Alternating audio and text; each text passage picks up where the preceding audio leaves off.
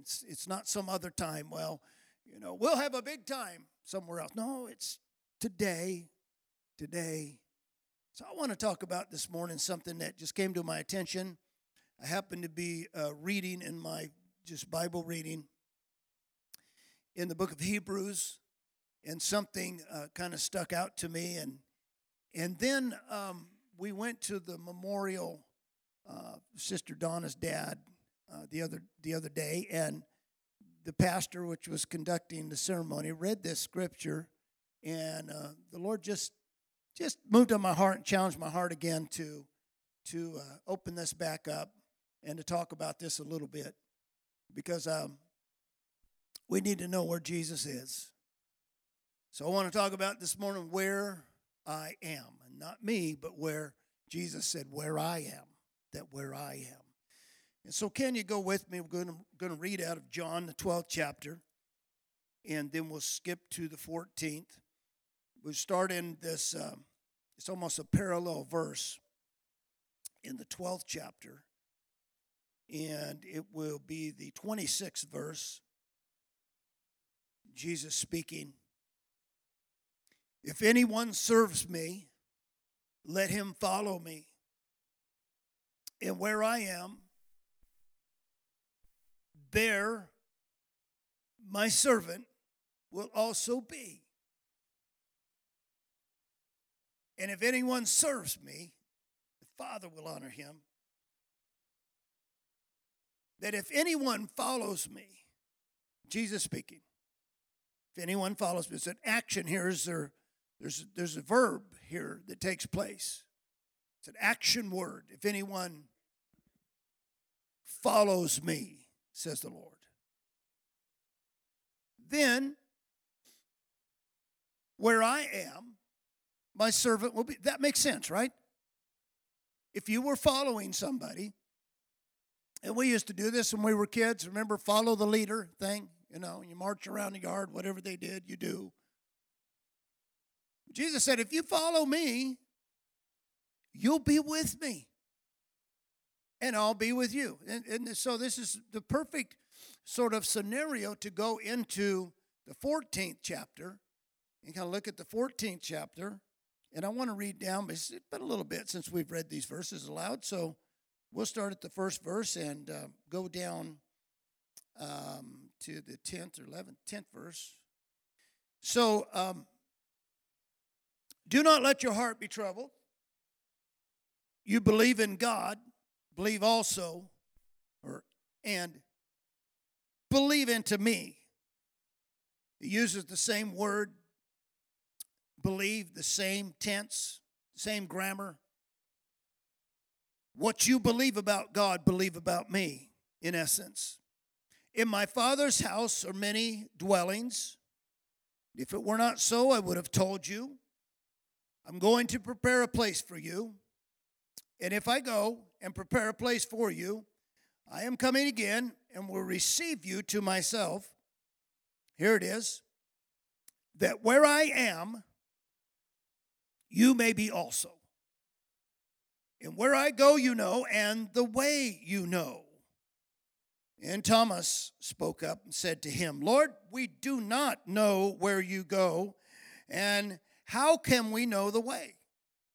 Jesus said to him, I am the way, the truth, and the life. No one comes towards the Father except through me.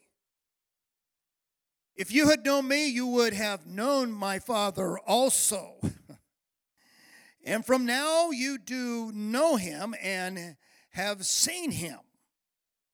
And Philip said to him, Lord, show us the Father, and it is enough. He's not listening very close. Jesus said to him, Am I so long a time with you, and you have not known me, Philip? The one seeing me has seen the Father. And how do you say, Show us the Father? Do you not believe that I am in the Father, and the Father is in me. Let's pray. Lord, we intend to just expand upon the revelation of our Lord and Savior Jesus Christ.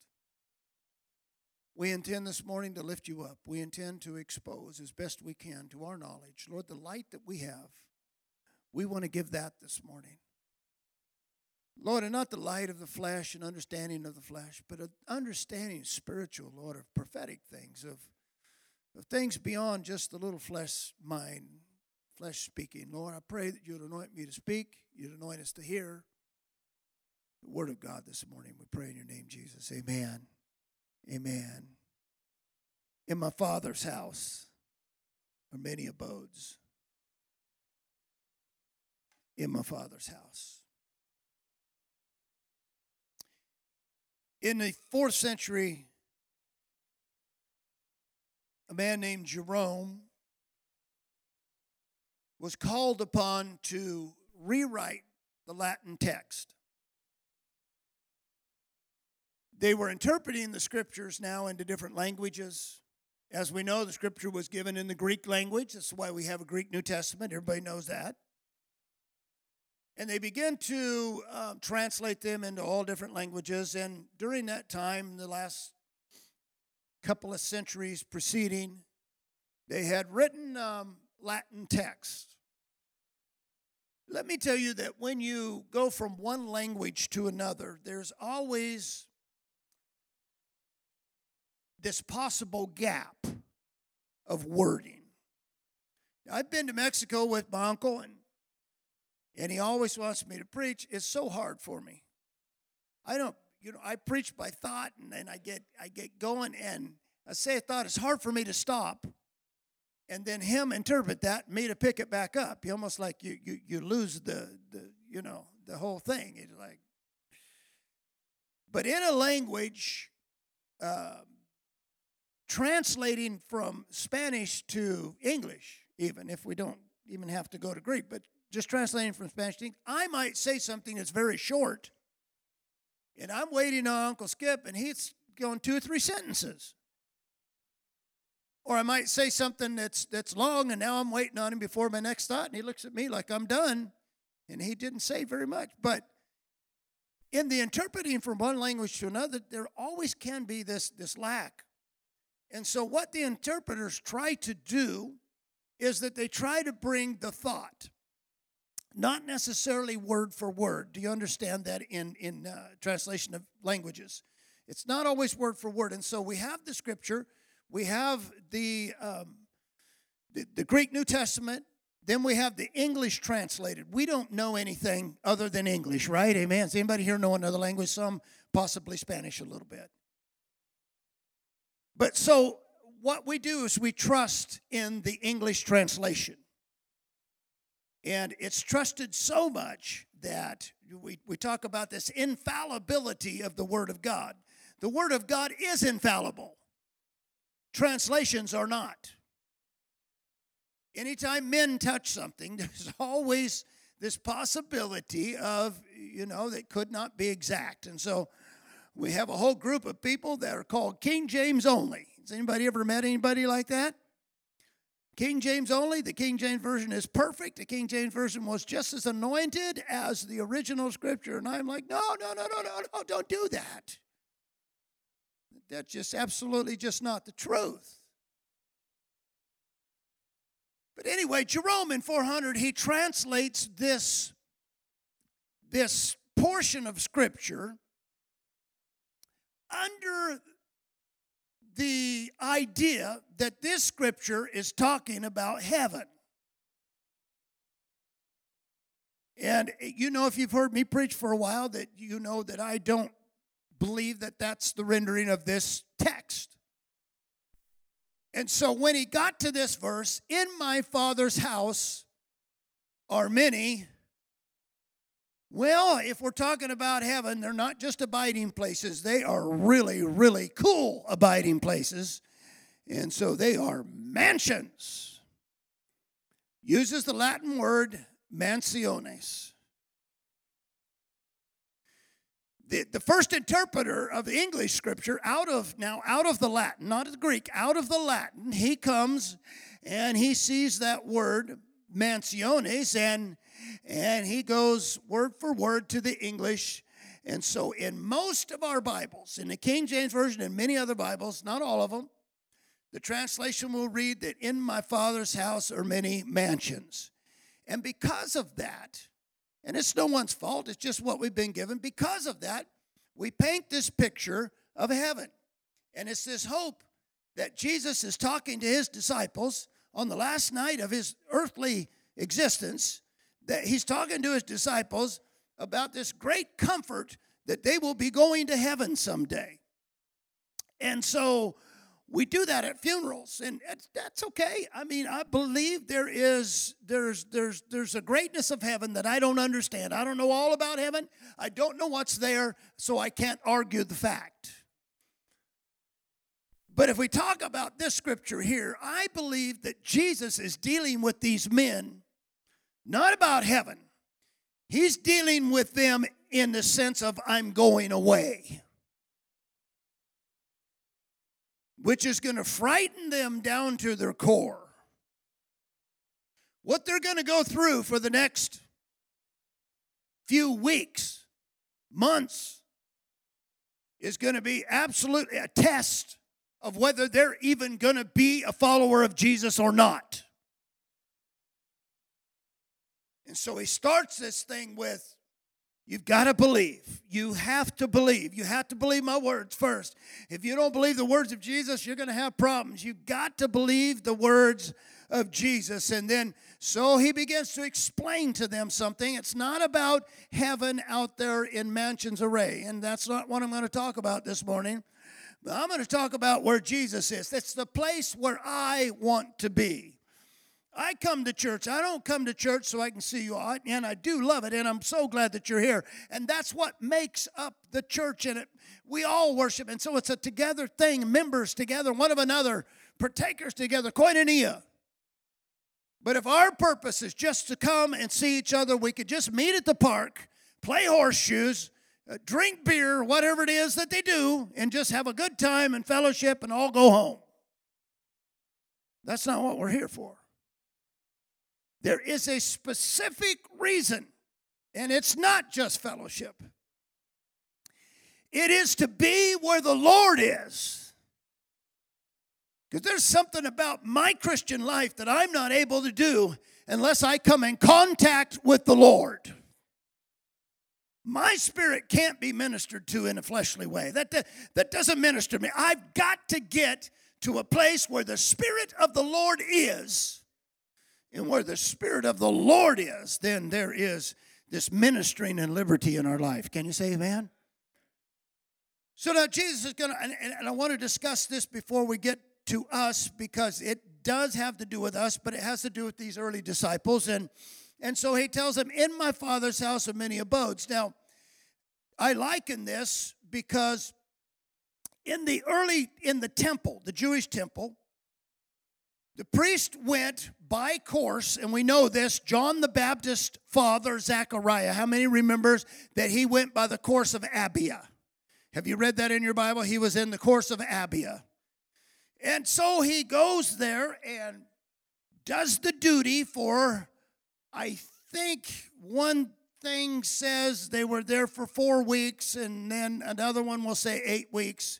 I don't know which, but they performed their priestly duty, and when they performed that priestly duty every day, they stayed on the, the temple grounds. There were little apartments that the priest stayed in, and so he would stay for his four weeks, finish his course, and then another one would come in and they would stay. They had these apartments complex that was there in the temple. And so Jesus is going to liken that to, and he uses this, this phrase, in my father's house. Do you remember when he said that before? You have made my father's house a house of selling and bartering, and remember, he threw the tables over. And so he addressed the temple as my father's house. But now, in my father's house are many abodes, but the abodes that he's talking of are permanent abodes. They're not temporary abodes. Do you know that the scripture said that we are priests and kings with him. And that our dwelling with him and our priesthood with him is not just once in a while. It's not a course one time a year. It's not a Sunday thing. It is, we are continually dwelling in a place of the house of the Lord. And so each one of us acting as a priest and our priestly duty our duty won't be four weeks. It won't be eight weeks. It won't be the course of Abby or another course. It will be a continual thing because our Lord is the continual high priest and we work as priest under the high priest. Amen. And so the Lord has to be teaching them about another abode because the temple or tabernacle that's there only has temporary dwelling for the priesthood. And so Jesus is showing them something else. In Hebrews, the third chapter, um, it talks about Moses and his house, and Jesus and his house. And it says of Moses that Moses was faithful. He was a faithful man in his house. And, and although Moses didn't have the temple, he had the forerunner of that. That was the tabernacle. And so Moses builds that tabernacle, he puts it together, the priesthood, all of the implements, the sacrifices, the, the dimensions of the departments of the tabernacle, and he was a faithful, faithful man to do exactly what God had showed him to do. But then it compares him in that third chapter of Hebrews, it compares what Moses did to what Christ Jesus does. He was faithful in his house, he said, but Jesus Christ as a son was faithful in his house. And every house is built by someone, it says. But the glory of the house is not the house itself. The glory of the house is the builder of the house. And the one who built this house is our Lord. Can you say amen? And so the glory doesn't go to the church. The glory doesn't go to the building. The glory doesn't go to the people. The glory goes to the builder. And the builder is the Lord. And, and what did he build? Did he build something out of wood and stone and, and, and put that together to be a worship place for him? No. His habitation is another habitation. It says, it goes on to say in Hebrews, the third chapter, that we become that habitation of the Lord. What? Don't you know? Don't you know that you are the temples of the Holy Spirit. Don't you know that God doesn't dwell in places made of hands? Don't you know that He will only dwell in places that He has made with His hands? So His house that Jesus built is quite a different house than the temple. The temple is a picture, the tabernacle is a picture of what will come. It is not the real, book of Hebrews says, it's not the real, but it is a picture or a pattern. It's a type, a figure of what would come. And what was coming was so much greater than a temple. So much greater than a temple. And we are part of that this morning. Hallelujah. The only way to bring this to pass, this what I want to call the new Father's house. The only way to bring this to pass is to finish the preordained plan of redemption and salvation. Because if he's going to build him a church, it's not going to be out of physical means, it is going to be out of the people. But he can't build him a people without finishing the plan. So it's only obvious I must go away. I must go away is not about heaven, not about streets of gold. That's not what he's referring to. I'm I'm going away because I have to complete this mission of redemption for mankind. If I don't go away, salvation will not come. If I do not go away, redemption will not be available. If I don't go away, the kingdom of God will not come. And so I am going away. But I'm going away, I'm going away to activate the previous statement that he had made in Matthew 16 I will build me my church. Now, if you want to hear songs that talk about Jesus building a, a building for you in heaven, they're on, I'll tell you where they're at. They're on Enlighten. Hear them all the time. And it's like he's got his carpenter bags on, and man, he's up there working away. He just a building and a building and working and sweating and going and and he just making it just for me, and it's just gonna be beautiful. And I've said this, I don't want anybody to take offense. But if we're going to separate mansions in heaven, that does sound not, not sound like heaven to me, that sounds like hell to me separate from everybody, living in different. I don't even want to be separated from my family, not even today. Well, brother, we're going to put you in a mansion. And everything's going to be, no, no, I want my family. I want the church body. I don't want to be separated from you we get to glory, I said, no, no, let's get around the throne. Let's all come together and we're going to sing praises to our Lord and minister and, and, and glorify Him. And, and just like we do here, just the preliminaries of what will happen there. And I'm, don't stuff me over in a mansion. So I don't want to go there. I want to be with y'all. Can you say amen?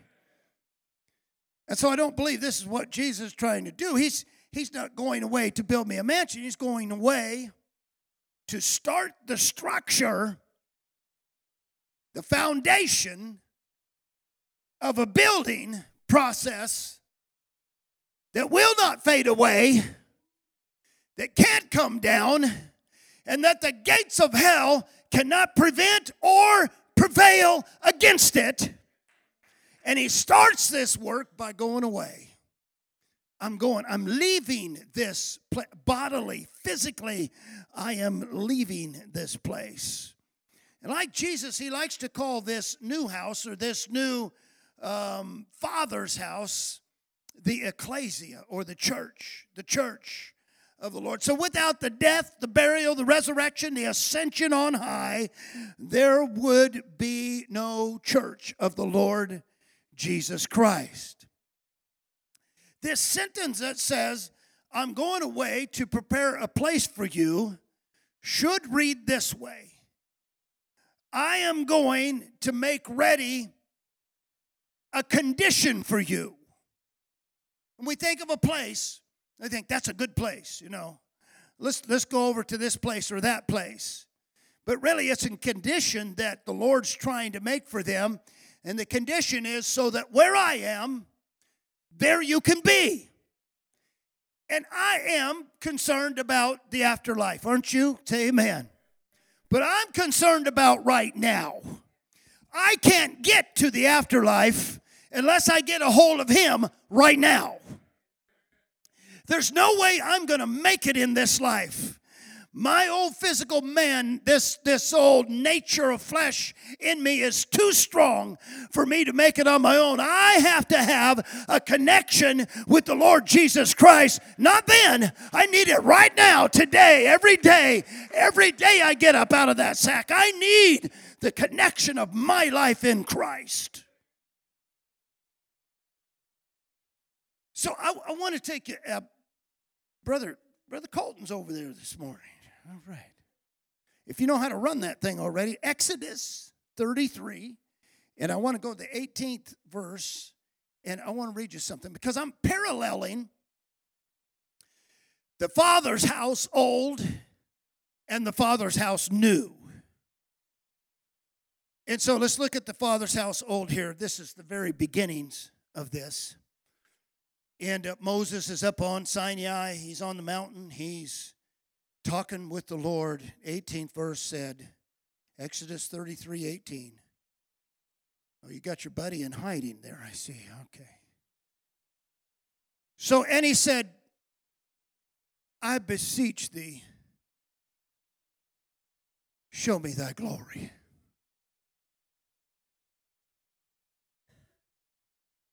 Really, that's what we all want to see, right? The glory of God. Moses, I beseech thee, show me thy glory. And God said to him, and he said, I will make all my goodness to pass before thee.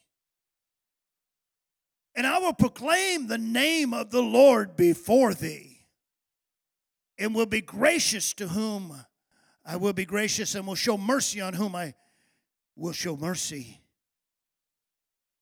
And God says again, and he said, Thou canst not see my face.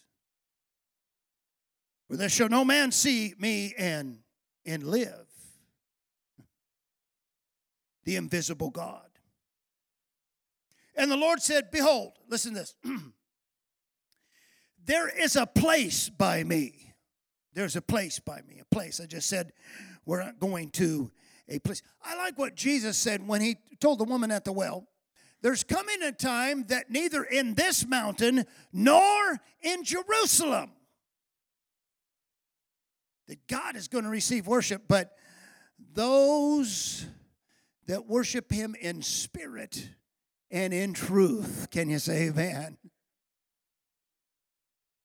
So instead of a geographical physical location, he does this with Moses way back on the mountain. Now, he said, Behold, there is a place by me, and thou shalt stand upon a rock. And it shall come to pass that while my glory passes by, that I will put thee in the cleft of the rock, and will cover thee with my hand while I pass by, and I will take my hand away, and thou shalt see my back parts, but my face shall not be seen.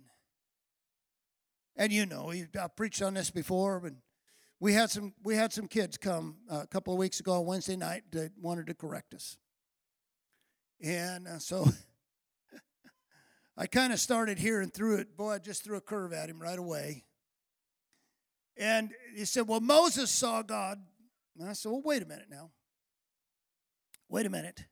I will hide you over here in this place." And then I'm going to show you my goodness and cause all my goodness to pass before you. And I will take my hand back so you can see the back parts. But the forward parts, you're not going to see. And Moses did see the back parts because Moses is the one who lifted up the pen to paper and began to write. In the beginning, God created the heaven and the earth, and the earth was without form, without form and void. And God, the Spirit of God, moved upon the face of the deep.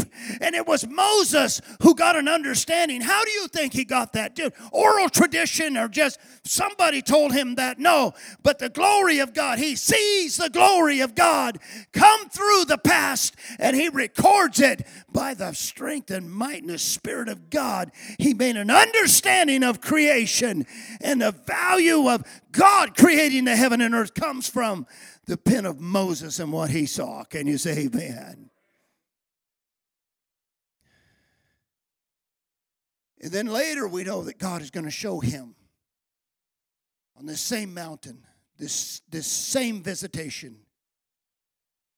That though Moses will not see the face, he will not see the forward progress of where it's going. He can't see that. Yet God will show him a pattern that looks just like what's going to happen. And he doesn't know it, but if you follow the pattern, God says, if you follow the pattern which I show you on the mount, my glory, my presence is going to come down in that place and there will the glory of God reside. Why? Because it's showing what's going to happen. And as we know, they, they saw the glory of God. Moses erected that tabernacle, and when he was done, the Shekinah glory of God came in that place. The ministers could not even minister by reason of the glory of God. God, show me your glory. And God certainly did answer his plea and his request and show him the glory of God. But that's an old day. And that's an old time. And now we have Jesus being ready to go to the cross, sacrifice his life for a salvation plan. And I think that Philip hones in on this. Show us the Father. I, I think it's just like what happened with Moses on the mountain. Where, who's Moses with? He's with God Almighty. Who are these disciples sitting with? They're sitting with the Lord God Almighty. And Philip, just the same thing came up in him that comes up in every man of God every pursuer of God, every seeker of God. Lord, show me your glory. Show me your glory. Everyone here this morning that has sought the Lord, that has been with the Lord, you've also prayed, God, show me, show me your glory, show me your goodness, show me your life. And these disciples are no different than anybody else. God is with them, God is speaking to them, and yet they want to see the glory of God. And Philip speaks up and says, Show me the Father. And this is the instant, this is the time where Jesus now can answer that. And he says to them, to, to uh, Philip and the disciples, Don't you know how long I've been with you, and you do not know who I am? When you see me, you see the glory of God. Don't you understand? I am the glory of God. I am the way, the truth. I am the face of God before you. Wow. It's almost like a retake of Moses, isn't it? If we can just see the glory, Jesus will be sufficed. This is what Moses says, Oh God, if you could just show me your glory, Lord, it'll suffice me. And God passed all of his goodness before Moses. Can you say amen? And when Moses got done recording the first day, and you know what he said? He said, in the first morning and the first evening were the first day, and it was good. he saw the goodness of God. Well, I'm going to tell you what these disciples are going to see. And Jesus says to them, from now on, you're going to realize that when you see me, that when you see me, now you didn't know this, and it took it all the way to the last night of his life. And they didn't know it this whole time. Jesus had asked him, Who do men say that I am? Well, some say you're a prophet. Some say that, that you're one of, one of them come back from the dead. Some say that you're John the Baptist. But who do you say that I am? Peter speaks up, Thou art the Christ, the Son of the living God.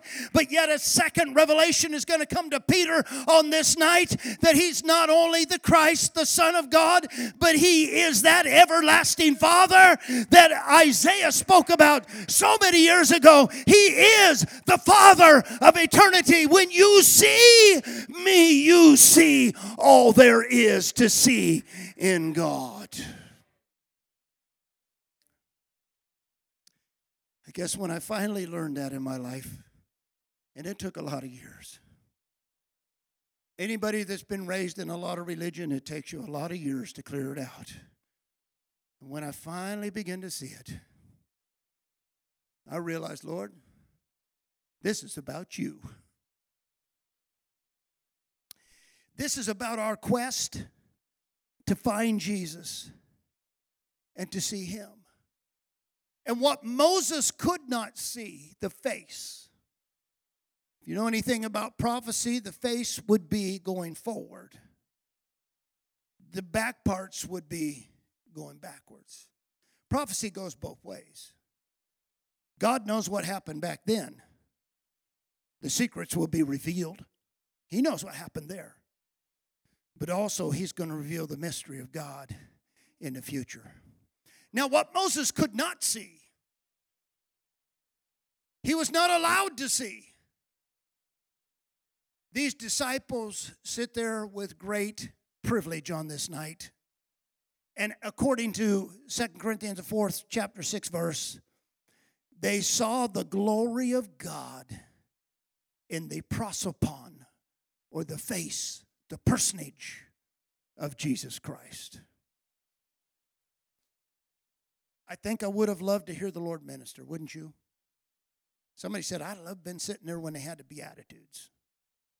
I'd love to be sitting there when the Lord multiplied the bread and all that. Oh, what great miracles. When he called Lazarus out of the grave. This is the greatest moment of these disciples' life. That they realize who it is that's sitting in front of them. Christian believer, I want to tell you this. When you come to a realization that it's not about people, it's not about ministers, it's not about songs, it's not about music. It's about coming face to face with the one that we serve, that holy master that we serve. And so we want to be where he is. Can you say amen? So, out of this teaching, this teaching is intertwined with the old and the new. And those that think it's just about building a mansion in heaven, that's okay. You go that direction. And I won't even be mad at you. It's okay. But here I see out with the old, in with the new. In an old tabernacle, there was so much restriction. Only just the high priest could go in and really face God. Now, you and I have come to the Holy of Holies, the most sanctified place possible for humanity, the Holy of Holies of God. Sometimes we treat God as though it, it just becomes so common with us. If we're not careful, we, we treat God common. Just like it's not really special, there's nothing special. Let, let me tell you this if you treat everything the same, there is nothing special to you. I purposely treat some things different.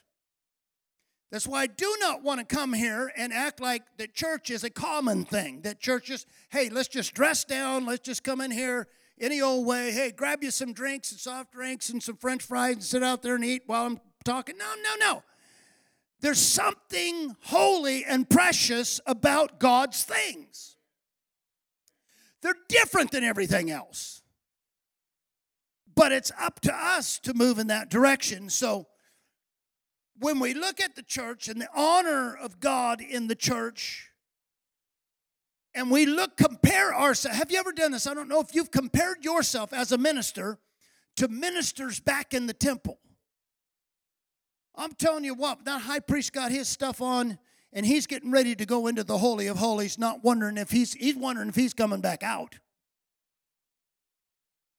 Fact, it got to the place where it is tradition, they said, that they tied a rope on his foot. Just in case he died in there, they'd pull him out. They didn't want to go in after him. But the honor and respect that shrouded that place, and we've just left it like, oh, well, it's just everything common now. And the Lord specifically said, don't call what I have made pure, don't call it common. It's sacred. Can you say amen? So, want to, a few things about this new Father's house, the permanent abodes. It's, it's a place where you and I, and I've already talked about that, you and I can not just minister in, but remain in. It's a house of spiritual content, not about flesh. A lot of about what happened in the temple was about flesh. And I'm going to tell you something about me, and the Lord's been speaking to me, and and uh, somebody said, "What's it going to look like when we when we redo and you know we, we got to get a church, got to get a building, got to?" And the Lord's been speaking to me already that we're not going up the way the rest of the church world is going to the flash to the to the to the expensive to the shiny the lord's not looking for that what god's looking for in our life is to strip ourselves from the fleshly stuff that's all for flesh that is not for god so well we're building a house for the lord you build a house for the lord it might look something like the, the Feast of the Tabernacles when they just piled up brush and lived in that for a little while so they could humble themselves. God is not impressed with buildings. Can you say amen? God is not impressed with good music. He's not impressed with the pomp and ceremony. He's not impressed with any of that. What he's impressed in is that people humble their heart to be in fellowship with him and to know him and to walk with him and experience him. So the Lord's saying to me, don't take the fleshly route. Don't go to what appeals to the flesh. Can you say amen? What appeals to the flesh doesn't appeal to God. He didn't care anything about that. Finally, in this house, this Father's house, Jesus is the head over the church. And it's all about Him. Can you say amen? Now, I want to bring in, I'm, I'm going to wind down here. I'm having a great time. I don't know if anybody else is, but I'm having a good time in the Lord, bringing His word. So now I want to bring in this statement of Jesus where two or three, Matthew 18, where two or three, uh, the King James Version said, are gathered together in my name. Uh, the original uh, text will say this, where two or three, that synagogue uses the word uh, synagogue in the Greek, where two or three what does synagogue say to you? That we're just getting together and, and just, you know, popping up the hip, having a great time. No. We're talking about that sacred, sacred place again, right? We're two or three synagogue for the purpose of the name of the Lord. He says, There am I in the midst. Now I want to take this a step further. Just listen, you've been in church all your life, but but I want you to hear this because sometimes we still think it's the building. It's not the building. We have people that come here off and on. We've had visitors come and visitors go, and visitors, you know, and, and, and people come and go. If it was the building, then they come immediately in contact with the Lord and they are changed. It's not the building. But where two or three come together synagoguing in my name, that's where he is. It's like, oh Lord, come down and be with us. No, he's already there. Because that's the format in which he has his ecclesia or church. Is that we assemble in his name. And we assemble in his name to praise his name, to speak his name, to speak his word, that's where he's at. So it's not so much that he comes to where we are, but that we go to where he is. I know, and there are there are times in the scripture, there are references where the where the Lord came down and did things in, in people's life. He came to them. But if you look at the pattern of, of the temple and the tabernacle, they came to him. And the Lord said, at least three times a year, all the males that call themselves Jews will come to the tabernacle at least three feasts a year. Because that's the gathering together. And I'm not against, I pray at home, and I know that you pray at home, and God bless you, you should pray at home.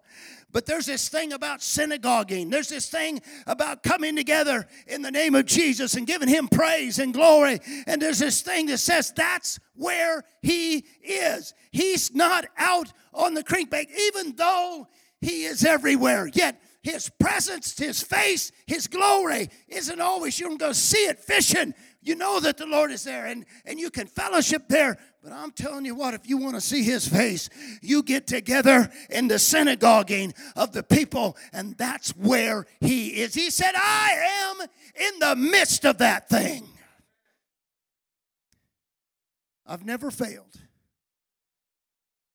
That when we've had some kind of what we call church, that can be just a prayer meeting. That can be just a Bible study at home.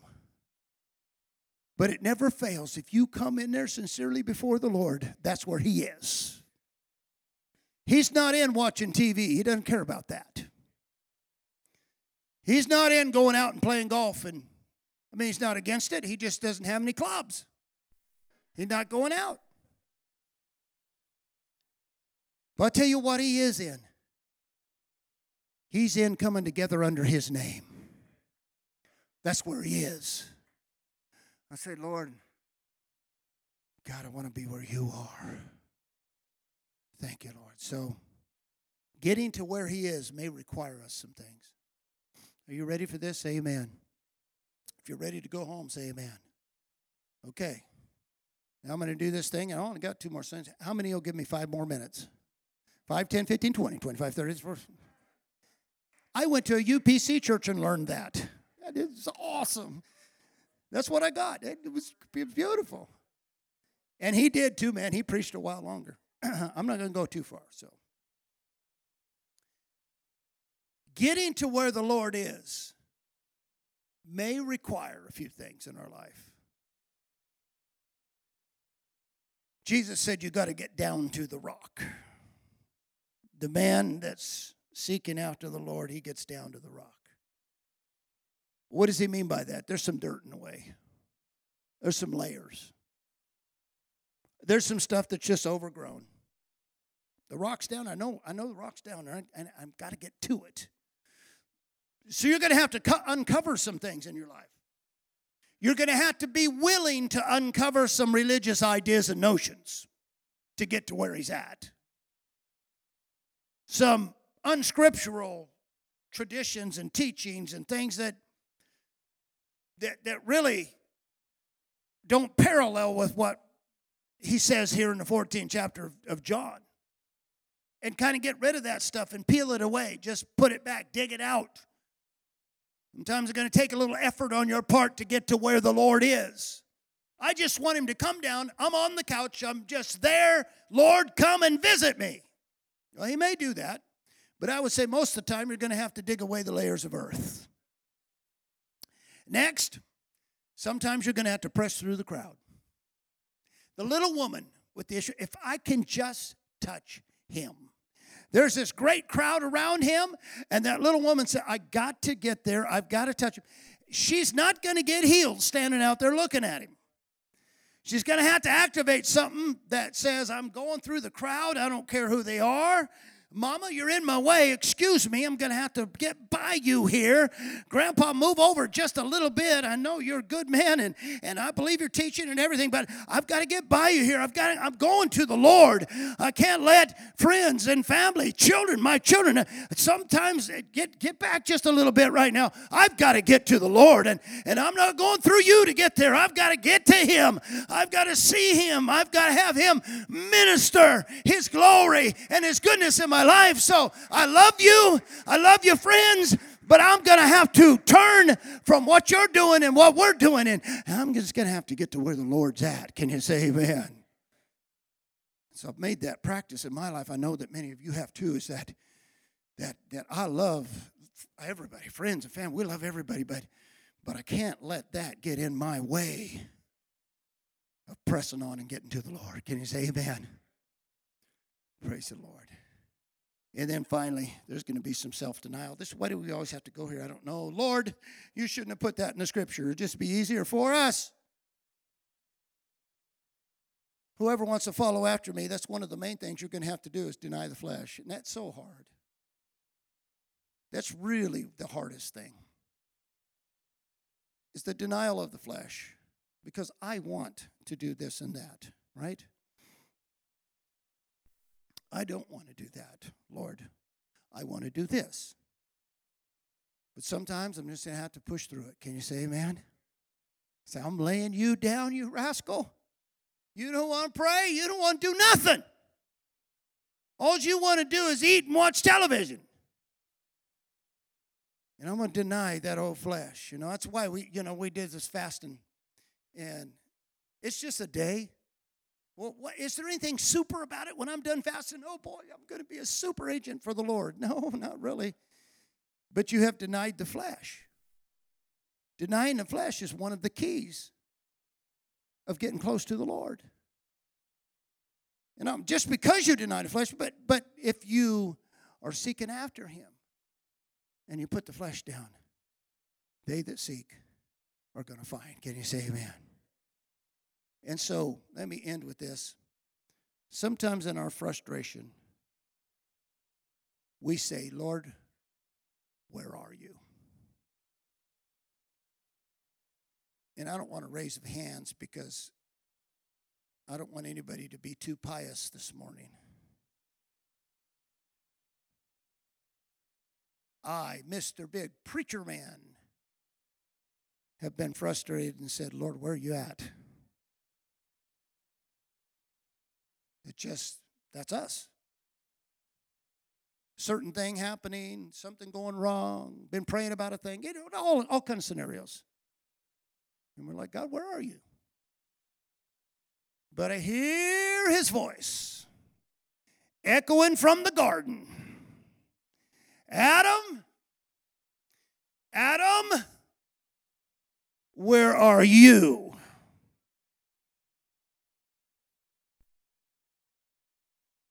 I know where he's at. I just don't know where I'm at. I've got to find my way. Adam, you know, I, I, believe Adam did restore fellowship with the Lord. I, I, believe. I believe he did that. I don't think it was like the former walking in the cool of the garden and all. I don't, I don't think it was that way, but but he did restore fellowship with the Lord and he feared the Lord and trusted the Lord. But there was a point in his life that God had to say, Adam, where are you? Where are you? And so I'd ask that question this morning where are we? Sometimes, Lord, I just, you know, I don't feel you. I don't feel. And I'm not going to ask it again because I've been there myself. I don't feel nothing. In fact, I feel minus something. Why am I so empty? Why, why am I? I just, man, I've been to church too, and everybody else was tears coming down their eyes and shouting and everything. And there I am, like, wow, you know, I wonder if I'm going to make it through this service. Some people are so depressed. I got this from an old preacher. He, he preached, he said, Some people are so depressed in church, you have to lead them out to their car. That, that's pretty depressed. And I know that we've all experienced a lot of those kind of things. I really do believe the ticket, at least for my life, and I think you'll find this just common with, it, with, with, with everybody, is that it isn't that God has gone anywhere It's where I am, there you may be also. But I'm going to have to condition myself to get to where He is. Can you say amen? A lot of we, what we do in the Christian life is conditioning ourselves just to, just to do it God's way. Just, okay, Lord, yes, yes, yes. So this morning I would say to you, I present to you, and, and uh, I just believe with all my heart that we, we get in a condition to where the Lord is, He's going to take care of everything in our life. Going to take care of everything. The struggles begin to go down when we get in His presence. What's that old song? It says, you know, the earthly things grow strangely dim in the light of His glory and grace. Amen. Musicians, would you come? We're just going to play that right now and, and sing that. Turn your eyes upon Jesus.